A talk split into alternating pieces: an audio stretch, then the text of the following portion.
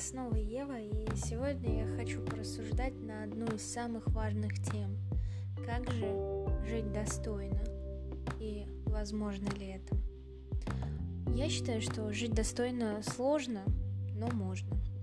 Звучит пафосно, знаю, но я сегодня стала смотреть на падающий снег и думала о тех, кто был рядом, и ключевое слово «был». Все потому, что они поговорили вовремя, не были честны, переступали через свои хотелки в надежде остаться своими в доску. Да, берем это выражение в кавычки, но по сути были теми, кем не являются. Да, говорить правду страшно. То, что ты думаешь говорить страшно. Ко всему прочему, это нужно уметь делать.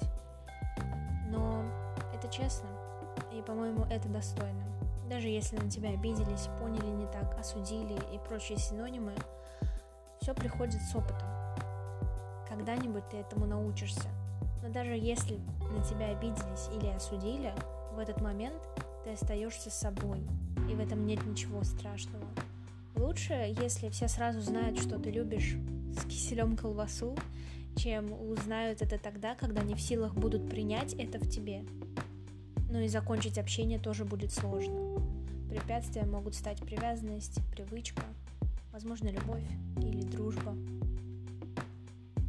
И все-таки я делаю вывод о том, что жить достойно сложно, но можно.